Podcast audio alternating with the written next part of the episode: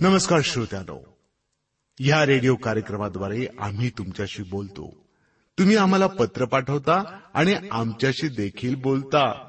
तुम्ही विचारलेली माहिती तुम्हाला आम्ही सांगतोच.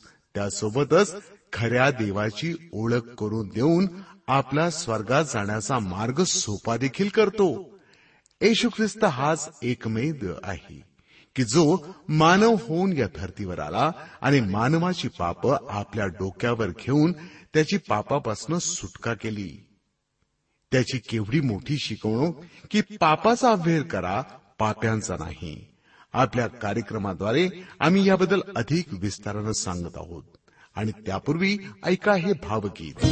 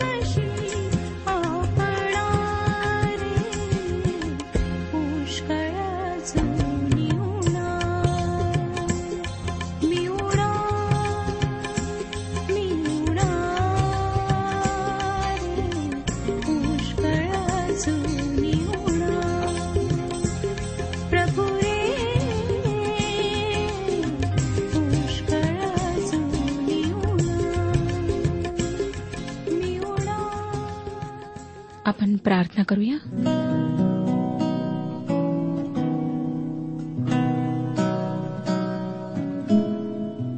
हे आमच्या प्रेमळ सर्वसमर्थ पराक्रमी परमेश्वर पित्या तू जो स्वर्गामध्ये कृपेच्या सिंहासनावर विराजमान आहेस त्या तुझ्या समोर आम्ही स्वतःला नतमस्तक करीत आहोत. प्रभू तुझी स्तुती तुझी प्रशंसा तुझे गुणगान जितके गावे जितकी तुझी स्तुती करावी तितकी कमीच आहे. कारण तू महान परमेश्वर आहेस. तुझी उपस्थिती आमच्यामध्ये आहे. तुला धन्यवाद असो कारण आमच्यासारख्या तुच्छ लोकांच्या जीवनामध्ये तू रुची घेतलीस. आम्हाला पापांपासून सोडवण्याकरिता तू त्याग केलास. आपल्या एकुलत्या एक पुत्राला ह्या जगात पाठवलेस. आम्ही तुझे आभारी आहोत प्रभू. आमची प्रार्थना आहे की आज आपल्या वचनाच्याद्वारे आमच्या जीवनात कार्य कर आमच्याशी बोल. हो दे प्रभू की आम्हाला तुझं मार्गदर्शन लाभावं. प्रत्येकाच्या शरीराला मनाला. तू स्पर्श कर आरोग्य दे. जे मानसिक रूपाने आजारी आहेत त्यांना स्पर्श कर प्रभू. आणि त्यांना त्या मानसिक आजारातून तू सुटका दे. प्रत्येक लहान थोर व्यक्तीवर कृपादृष्टी कर. प्रभू यशू ख्रिस्ताच्या गोड आणि पवित्र नावात मागितले आहे. म्हणून तो ऐक. आमेन. श्रोत्यानो आज आम्ही एस्तेरच्या पुस्तकाच्या आठव्या अध्यायाचे अध्ययन करणार आहोत. जरी हा मान मरण पावला तरी यहद्यांच्या मानेवर अजूनही मृत्यूची तलवार लटकतच होती. एका विशिष्ट दिवशी यहद्यांची हत्या करण्यात यावी असा जो कायदा त्यांनी मंजूर करून जाहीर केला होता तो कायदा रद्द होऊ शकत नव्हता. तो मेदी व पारस लोकांचा कायदा असल्यामुळे तो कधीही बदलता येण्यासारखा नव्हता. यामुळे आता खरी समस्या निर्माण झाली. या समस्येचे उत्तर या आठव्या अध्यायात आम्हाला मिळते. वाचवे श्रोत्यानो आठवा अध्याय पहिली दोन वचने. त्याच दिवशी ऐश्वरोष राजाने यहद्यांचा वैरी हमान याचे घरदार एस्तेर राणेस दिले. मर्दखये ही राजाकडे आला कारण त्याचे एस्तेरशी काय नाते होते ते तिने राजास सांगितले होते. हमानाकडून घेतलेली मुद्रा राजाने काढून मर्दखयास दिली. एस्तेरने मर्दखयास हमानाच्या घराचा कारभारी नेमिले. पहिल्यांदा एस्तेरने मर्दखय आपला मानलेला पिता आहे हे प्रगट केले. याच मर्दखयाच्या हमानासमोर न झुकण्याने तो भयंकर कायदा अस्तित्वात आणण्यात आला होता. या उतारावरून वाटते की राजाला आपल्या मुद्रेच्या अंगठीचा हवा तसा उपयोग करता येईल. मुद्रेची अंगठी एक फार महत्वाची बाब होती श्रोत्यानो. तिचा ठसा एखाद्या हुकुमनाम्यावर उमटवला की तो हुकुम लोकांसाठी कायदा बनत असे. हमान पंतप्रधान असताना त्याला ही अंगठी राजाने दिली होती आणि आता ती मर्दखयाला देण्यात आली. मला वाटतं की ती अंगठी आता योग्य हातांमध्ये पडली आहे. पण राजा तिचा बिनधास्त उपयोग करीत होता. ती ज्याच्या हातात आपण सोपवतो ती व्यक्ती त्यासाठी लायक आहे की नाही याची त्याने कधीच फिकीर केली नाही. तिसरं वचन मग इस्तेरने पुन्हा राजाचे आर्जव केले. ती त्याच्या पाया पडली आणि रडून त्याची मोठी काकळूत करून तिने म्हटले यहद्यांचा नायनाट करण्याविषयी हमान अगागी याने केलेली अनर्थावह योजना रद्द करण्यात यावी. श्रोत्यानो एस्तेरने कायदा रद्द करण्यात यावे यासाठी राजाजवळ रडून कळकळीची विनंती केली. परंतु तसे करता येण्यासारखे नव्हते. कोणत्याही प्रकारे तो कायदा बदलता येऊ शकत नव्हता. इतकेच काय तर खुद्द राजाही तसे करू शकत नव्हता. पुन्हा राजाने आपला सोन्याचा राजदंड राणीसमोर उंचावला. चार ते सहा वशने तेव्हा राजाने एस्तेरपुढे आपला सोनेरी राजदंड केला आणि एस्तेर उठून राजापुढे उभी राहिली. ती म्हणाली महाराजांच्या मर्जीस आल्यास मजवर त्यांची कृपादृष्टी झाली असल्यास त्यास योग्य दिसल्यास व मी त्यांच्या आवडीची असल्यास महाराजांच्या सर्व प्रांतात जे यहुदी आहेत त्यांचा नायनाट करण्याविषयी आगागी हमान बिन हम दाता याने जी पत्रे लिहून पाठविली आहेत ती रद्द व्हावी असे फरमान पाठविण्यात यावे माझ्या लोकांवर जो अनर्थ ओढवेल तो मी कसा पाहू? माझ्या गोत्राचा नाश होईल तो मी डोळ्यांनी कसा पाहू? एस्थेरने राजाच्या नजरेस आणून दिले की हमानाची शिक्षा पुरेशी नव्हती कारण अजूनही तिचे लोक हमानाने केलेल्या कायद्याच्या भयान छायेखाली होते. त्यांना त्याच्या कचाट्यातून बाहेर काढण्यासाठी काहीतरी उपाययोजना करणे आवश्यक होते. या लोकांना वाचविल्याशिवाय राणीला शांती मिळणार नव्हती. शिवाय ती स्वतः देखील या कायद्यानुसार मरणास पात्र होती. सातवं वचन पहा काय सांगतं? आठवा अध्याय सातवं वचन. मग ऐश्वरोष राजा इस्ते राणे स्वमर्दखय मर्दखय यहुद्यास म्हणाला हामानाने यहुद्यांवर हात टाकला म्हणून त्याचे घरदार मी इस्तेरला दिले व त्याला फाशी दिली. राजाने एस्तेर व मर्दखय यांना हमानाचे घर दिले ही गोष्ट खरी असली तरी त्यामुळे यहद्यांचा जीव वाचणार नव्हता. हमानाच्या मृत्यूच्या आधी यहद्यांची जी स्थिती होती तिच्यात अजूनही काहीच फरक पडलेला नव्हता. एस्तेरची विनंती यावेळेसही समजून घेण्यात आली. राजाने तिला न दुखावण्याची खबरदारी घेतली व त्या भयंकर कायद्यातून त्याने पळवाट काढली. हे सर्व एस्तेरला परमेश्वराने फार आधी राणी पदावर बसवल्यामुळे झाले. राजा मर्द खायला काय म्हणाला पहा? आठव्या वचनात तुम्हास वाटेल त्याप्रमाणे राजाच्या नावाने यहद्यांविषयी लिहा आणि पत्रावर राजाची मोहर करा. राजाच्या नावाने लिहिलेले लेख व त्यावर झालेली राजाची मोहर कोणालाही रद्द करता यावयाची नाही. मर्दखयाने आता वेगाने हालचाल करायला सुरुवात केली. नववं वचन त्या समय शिवान महिन्याच्या म्हणजे तिसऱ्या महिन्याच्या तेविसाव्या दिवशी राजाच्या लेखकास बोलावण्यात आले आणि मर्दखयाच्या सांगण्याप्रमाणे इस्रायलाच्या अधिपतीस आणि हिंदुस्थानापासून कुश देशापर्यंतच्या एकशे सत्तावीस परगण्यांचे अधिपती व सरदार यास प्रत्येक प्रांताच्या लिपीत व निरनिराळ्या लोकांच्या भाषात आणि यहद्यास त्यांच्या लिपीत व भाषेत खलिते पाठविण्यात आले. श्रोत्यांनो पुन्हा एक वार लेखकांना नवीन कायद्याच्या प्रती करण्यासाठी बोलावण्यात आले. साम्राज्यातील प्रत्येक शहरासाठी प्रत्येक गावासाठी ह्या प्रती बनविण्यात आल्या. दहा ते बारा वचने मर्दखयाने अहिश्वरोष राजाच्या नावाने पत्रे लिहून त्यावर राजाची मोहर करून ती वेगवान सरकारी घोडे खेचरे व सांडणी यांच्या स्वारांबरोबर डाकेने रवाना केली. त्या पत्रात सर्व नगराच्या यहद्यास परवानगी दिली होती. की तुम्ही एकवट होऊन आपल्या प्राणाचे संरक्षण करण्यास उभे राहावे. आणि ज्या ज्या प्रांतातील लोक जबरदस्त होऊन तुम्हास तुमच्या स्त्रियास व तुमच्या मुलाबाळास उपद्रव देऊ पाहतील त्यांचा विध्वंस संहार व नायनाट करावा व त्यांची धनसंपत्ती लुटावी. हे सर्व एकाच दिवशी बाराव्या म्हणजे अदार महिन्याच्या त्रयोदशीस ऐश्वरोष राजाच्या सर्व प्रांतात करण्यात यावे. मूळ जो कायदा होता श्रोत्यानो तो रद्द करण्यात आला नाही व तो कोणत्याही प्रकारे बदलला गेला नाही. तसे करता येण्यासारखे नव्हते. तो कायदा तसाच राहिला. आता पहिला हुकूम जसा गावोगावी व शहरा शहरातून पाठविण्यात आला तसाच हा नवीन हुकूमही पाठविण्यात आला. त्यावर राजाच्या मुद्रेचा शिक्का मारण्यात आला. आता राजाचे सर्व सामर्थ्य म्हणजे त्याचे सैन्य व अधिकारी हे सर्व यहद्यांच्या पाठीशी आले. आता संपूर्ण चित्र बदलले. जेव्हा हा नवीन कायदा यहद्यांना समजला तेव्हा ते फार आनंदित झाले. हा हुकूम जाहीर झाल्याने यहद्यांमध्ये केवढे आनंदाचे वातावरण निर्माण झाले असेल याची आपण कल्पना करू शकता. फाशीची शिक्षा ठरलेल्या गुन्हेगाराला एकदम अनपेक्षित स्वातंत्र्य मिळावे त्याची शिक्षा रद्द व्हावी तसेच त्यांनाही वाटले असेल. त्यांचा आनंद गगनात माविनासा झाला असेल. रोषाच्या साम्राज्यात एकशे सत्तावीस प्रांत होते व त्यामध्ये अनेक भाषा बोलल्या जात होत्या. या प्रांतामधल्या सर्व लोकांना हा नवीन कायदा समजावा म्हणून भाषांतरकारांना बोलावण्यात आले असणार आणि प्रत्येक भाषेमध्ये या कायद्याच्या शेकडो प्रती लिहिल्या गेल्या असणार. या साम्राज्यात त्या काळात उपलब्ध असलेली दळणवळणाची सर्व साधने या कामासाठी वापरण्यात आली. घोडे उंट गाढव वगैरे प्राण्यांचा लांबच्या प्रवासासाठी उपयोग करण्यात आला. वाळवंटातील देश व भारत आणि आफ्रिका या देशातही या कायद्याच्या प्रती पाठविण्यात आल्या. कारण या देशांवरही ऐश्वरोष राजाचा राजकीय अधिकार होता. या प्रती सर्व ठिकाणी शक्य तितक्या वेगाने पाठविण्यात आल्या. या नवीन कायद्यानुसार येऊद्यांसाठी एक सुटकेचा मार्ग दाखविण्यात आला होता. त्यांना जर वेळेच्या आत हा संदेश मिळाला तर त्यांचा जीव वाचणार होता. श्रोत्यानो पवित्र शास्त्रात तारणाची जी अनेक सुंदर चित्रे आहेत त्यापैकी हे एक चित्र आहे. या चित्राचा उपयोग आजकाल फारसा केला जात नाही परंतु हे चित्र थेट देवापासून आलेले आहे.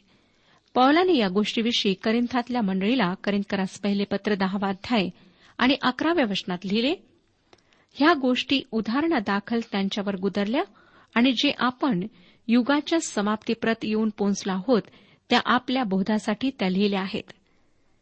प्रभू परमेश्वराने कायदा केलेला आहे तो एहस्केलच्या पुस्तकात एहस्केलचे पुस्तक अठरावा अध्याय आणि चौथ्या वचनात म्हटले आहे जो जीव पाप करेल तो मरेलच. ह्याचा संबंध फक्त गुन्हेगार व अपराध्यांशीच नाही तर प्रत्येक मानवाशी आहे. पवित्र शास्त्र आम्हाला रोमकरासपत्र तिसरा अध्याय आणि तेविसाव्या वचनात सांगते कारण सर्वांनी पाप केले आहे आणि ते देवाच्या गौरवाला उणे पडले आहेत. तसेच एशियाचे पुस्तक चौसष्ट अध्याय आणि सहावं वचन सांगतं आम्ही सगळे अशुद्ध मनुष्यासारखे झालो आहोत. आमची सर्व धर्मकृत्ये घाणेरड्या वस्त्रासारखी झाली आहेत. आम्ही सर्व पाल्याप्रमाणे वाळून गेलो आहोत. आमच्या अधर्माने आम्हास वादळाप्रमाणे उडवून दिले आहे. श्रोत्यानो परमेश्वर आम्हाला परिपूर्णतेद्वारे वाचू शकत नाही कारण आमच्याजवळ परिपूर्णता नाही. तो आम्हाला अपरिपूर्णतेद्वारे वाचू शकत नाही कारण तो त्याचा दर्जा घसरू शकत नाही कमी करू शकत नाही. आम्ही सर्व मानव हरवलेले आहोत. हीच मानवजातीची दशा आहे. मानवाच्या कुटुंबाची किंवा विश्वाची हीच समस्या आहे. आम्ही मुद्दामच असे स्वतःला व इतरांना सांगतो की माझी काही एक समस्या नाही मी अगदी सुखी आहे. समस्या दुसऱ्यांच्या अंतकरणात दुसऱ्यांच्या जीवनात आहेत. मला काही समस्या नाही. परंतु असे म्हणून श्रोत्यानो आम्ही स्वतःची व इतरांची फसवणूक करतो. समस्या तर आमच्या हृदयात आहे. मानवी हृदयातून सर्व दुष्ट गोष्टी बाहेर पडतात. हे संपूर्ण जग प्रदूषित आहे. देवाला या जगाचा न्याय करण्याची गरज आहे. मानव पापी आहे व त्याला तारणाऱ्याची मुक्तीदात्याची गरज आहे. पुष्कळ लोकांना ही गोष्ट ऐकायला आवडत नाही. अनेक मंडळांना या विषयावरचे उपदेश ऐकायला आवडत नाही. एखाद्या बुद्धिमान माणसाने देवाविरुद्ध मांडलेला वाद जास्तीत जास्त दोनशे वर्षे टिकतो. आणि एकदा तो माणूस मरण पावला की त्याचे शिष्य पांगतात व त्याचा वाद ग्रंथालयाच्या कपाटामध्ये बंद होऊन पडतो. कधीतरी कोणते तरी विद्यार्थी त्याचा अभ्यास करतात. परंतु पवित्र शास्त्र जे ईश्वर प्रेरित वचन आहे ते आज दोन हजार वर्षापासून आतापर्यंत टिकलेले आहे. त्यातील सत्य खरे आहे. ते सर्व काळ सर्व परिस्थितीत व सर्वत्र टिकणारे आहे. इतिहासाच्या मानवाने नेमलेल्या काल मर्यादेच्या पलीकडे देवाचे वचन आहे. तुम्ही ते मान्य करा. किंवा करू नका. त्याची सत्यता त्यामुळे बदलत नाही. म्हणूनच आमचा हा पवित्र शास्त्र अध्ययनाचा कार्यक्रम तुम्हाला आवडो अथवा ना आवडो त्याद्वारे सांगितलेले सत्य कधीच बदलणार नाही. माणूस पापी आहे व त्याला मुक्तीदात्याची गरज आहे. हा आमचा संदेश लोकप्रिय संदेश नाही कारण त्यात मानवाची खोटी स्तुती करण्यात येत नाही. पवित्र शास्त्र देवाचा हुकुमनामा आहे व त्यात कधीही बदल होणार नाही. त्याकडे दुर्लक्ष करणे म्हणजे सार्वकालिक मृत्यू ओढून घेणे आहे. परंतु देवाची स्तुती असो की त्याने दुसरा एक कायदा आम्हाला दिला आहे. या कायद्यामुळे आम्हाला पहिल्या कायद्यातून सुटका मिळणार आहे. हा कायदा आम्हाला सांगतो तुम्ही देवाबरोबर समेट झालेले व्हा. श्रोत्यानो आम्ही या जगात देवाचे राजदूत आहोत. राजदूताचे हे पद फार मोठे आहे. एका देशाचे प्रतिनिधित्व दुसऱ्या देशामध्ये जी व्यक्ती अधिकृतरित्या करते तिला आपण राजदूत म्हणतो. राजदूत मैत्रीचे संबंध असलेल्या देशाचे प्रतिनिधित्व करतात. आमचा परमेश्वर मित्राप्रमाणे आहे. त्याच्याशी मैत्री करण्यासाठी तुम्हाला काही करावे लागत नाही? तुमच्या व माझ्यासाठी ख्रिस्त आधीच मरण पावला. जे ख्रिस्ताने आधीच केले आहे त्यात आम्ही भर घालू शकणार नाही. देवाचे हृदय विरघळेल असे तुम्ही काहीच करू शकत नाही. त्याचे हृदय आमच्याविषयी आधीच मृदू मऊ आहे. कारण आमच्या पापांचा दंड येशू ख्रिस्ताने आधीच भरलेला आहे. आता आपण म्हणू शकतो जर देव आम्हाला अनुकूल तर आम्हाला प्रतिकूल कोण? प्रियश्रोतानो परमेश्वर आमच्या बाजूने आहे. त्याने दुसरा हुकुमनामा काढलेला आहे. प्रभू येशू ख्रिस्तावर विश्वास ठेवा म्हणजे तुमचे तारण होईल. जर तुम्ही तुमचा भाव ख्रिस्तावर ठेवला तर तुमचे तारण होईल. ऐश्वरोषाने यहुदी लोकांसाठी अशा प्रकारे दुसरा कायदा काढून सुटकेचा मार्ग दाखवला.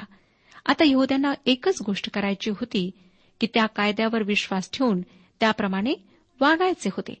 यामुळे त्यांची ठरलेल्या मृत्यूतून सुटका होणार होती. पाप्यांना मुक्ती देण्यासाठी देवाजवळ एक मार्ग आहे. तुमच्याजवळ स्वर्गात जाण्यास तुम्हाला पात्र करेल इतका चांगुलपणा तुमच्यामध्ये नाही. आणि तुम्ही कधी स्वर्गात जाऊ शकणार नाही. तुमच्यामध्ये देवाने बदल घडून आणण्याची गरज आहे. त्यासाठी श्रोत्यानो तुम्ही व मी आपण त्याच्याकडे येऊन ख्रिस्ताचा तारणारा मुक्तीदाता म्हणून स्वीकार करण्याची गरज आहे. या तारणामुळे जे नीतिमत्वाचे वस्त्र आम्हाला मिळणार आहे ते परिपूर्ण आहे. ते त्याचे नीतिमत्व आम्हाला येशू ख्रिस्त देतो. त्यामध्ये तुम्हाला काही सुधारणा करता येणार नाही. आज आम्ही जसे आहोत तसेच्या तसे देव आम्हाला स्वर्गात नेऊ शकणार नाही. आम्हाला नव्याने जन्मण्याची गरज आहे. यहद्यांच्या अधिपतीला निकदेमाला प्रभू येशू ख्रिस्ताने हेच म्हटले तुमचा नवीन जन्म व्हायला पाहिजे. पेत्राचे पहिले पत्र पहिला अध्याय आणि तेविसाव्या वचनात प्रभू परमेश्वर हे सत्य वेगळ्या प्रकारे सांगतो. तो म्हणतो कारण तुम्ही नाशवंत बीजापासून नव्हे तर अविनाशी बीजापासून म्हणजे देवाच्या जिवंत व टिकणाऱ्या शब्दाच्याद्वारे पुन्हा जन्म पावलेले आहात. नवीन जन्म म्हणजे सध्याचे जीवन संपल्यावर पुन्हा जन्म घेणे नाही श्रोतनो नवीन जन्म म्हणजे आमच्यातल्या पापी स्वभावाचे मरण होणे व आमच्यामध्ये एक नवीन माणूस निर्माण होणे. लोक जेव्हा देवाचे वचन ऐकतात त्यावर विश्वास ठेवतात तेव्हा त्यांचा नव्याने जन्म होतो आणि त्यांच्या जीवनात बदल घडून येतो. देवाच्या चरणाशी तुमच्या जुन्या स्वभावाला समर्पित करणे आवश्यक आहे. तो तुम्हाला नवीन जीवन देऊ इच्छितो. तो तुम्हाला संजीवित करू इच्छितो. तो तुम्हाला पापाच्या घाणीतून मृत्यूच्या दरीतून नरकाच्या छायेतून वाचवू इच्छितो. एस्तेरच्या काळातल्या यहद्यांना त्यांची हत्या करण्याविषयीचा कायदा ओळखावा लागला. समजून घ्यावा लागला. नंतर राजा आपल्या बाजूने आहे हे त्यांना समजून घ्यावे लागले. आणि त्यांना वाचवण्यासाठी नवीन कायदा करण्यात आला आहे हे देखील त्यांना जाणून घ्यावे लागले.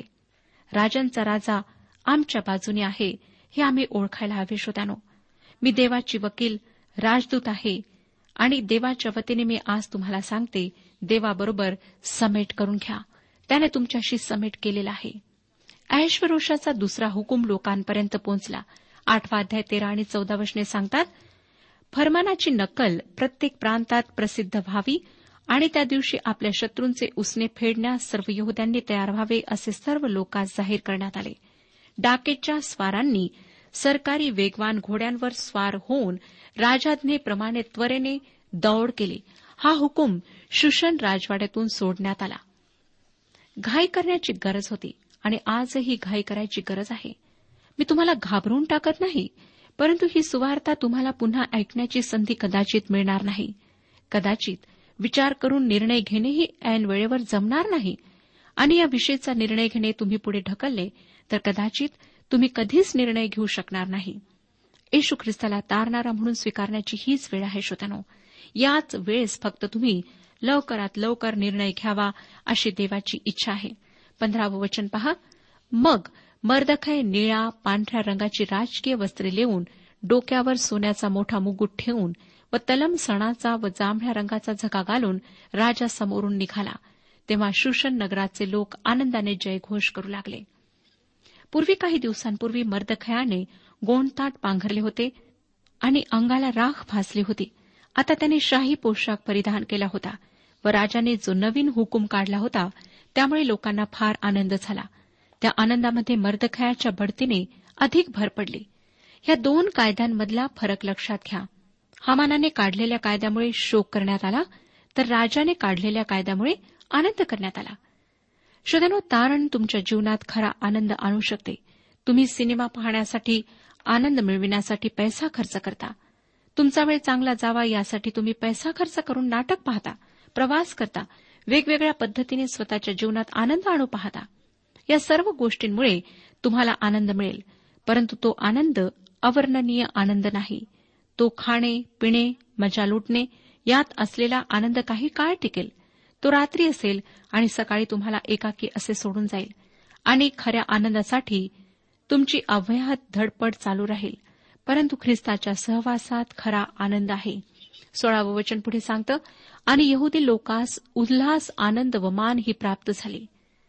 परमेश्वर तुम्हाला प्रकाश देऊ इच्छित आहे. येशू जगाचा प्रकाश आहे. तो या जगाचा आनंद सुख व सन्मान आहे. जो देव असतानाही मानवासाठी देहधारी बनला व मानवासाठी मरण पावला त्या तारक ख्रिस्ताला स्वीकारण्याने पापी माणसाला मान दर्जा प्राप्त होतो. त्यामुळे दलदल व घाण यातून पापी माणसाला वर उचलल्या जाते. त्यामुळे या जगात आनंद करीत मान उंचावून चालण्याची संधी त्याला मिळते. नाहीतर सतत अपराधाची जाणीव मन कुरतडत राहते. मृत्यूनंतरचा अंधकार मनाला ग्रासत राहतो. परंतु अपराधाची भावना पुसून टाकल्या गेली. मृत्यूनंतरच्या जीवनाची खात्री कोणी दिली? तर केवढा विलक्षण आनंद मिळतो हे मी स्वतः अनुभवले आहे. श्रोत्यानो आज तुमच्या अंतकरणात खोलवर तो आनंद आहे काय? जर तुमच्याजवळ तो आनंद नसेल तर येशू ख्रिस्ताकडे या. तो तुम्हाला आनंद देईल आनंद करण्याचे कारण देईल. सतरावं वचन वाचूया. ज्या प्रांतात व ज्या नगरात राजाची आज्ञा व फरमान जाऊन पोहोचले तेथल्या यहुद्यास मोठा हर्ष झाला. आणि त्यांनी भोजन समारंभ करून तो मंगल दिन म्हणून पाळला. आणि त्या देशाचे पुष्कळ लोक यहुदी झाले कारण त्यास यहुद्यांचा मोठा धाक बसला. श्रोत्यानो यहुद्यांना घाबरून अनेक लोक यहुदी झाले.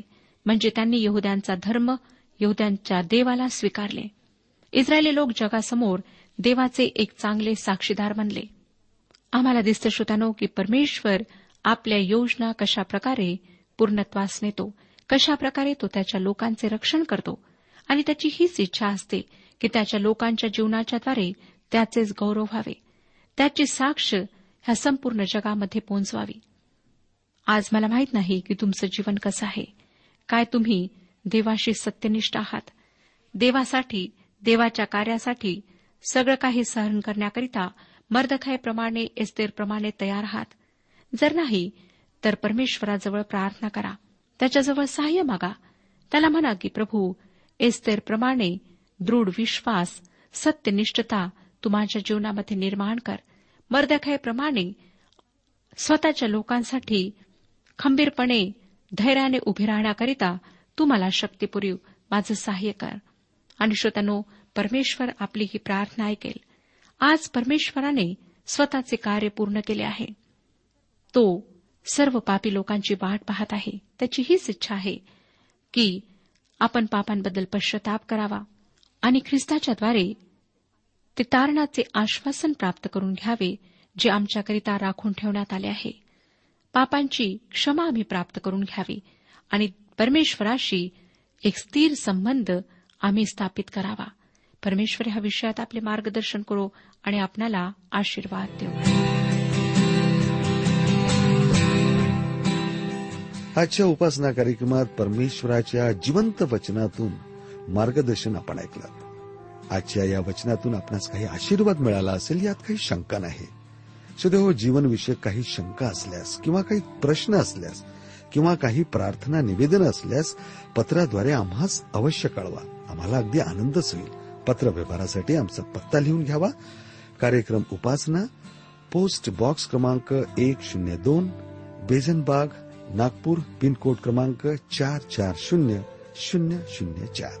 आमचा ईमेल अॅड्रेस आहे Marathi T T B at radio eight eight two dot com. Email address पुन्हा एकदा ऐका. Marathi T T B at radio eight eight two dot com बरं तर आता इथंच थांबूया कारण आपल्या कार्यक्रमाची वेळही संपत आलेली आहे. पुन्हा आपली भेट आपल्या पुढल्या कार्यक्रमात तोपर्यंत नमस्कार.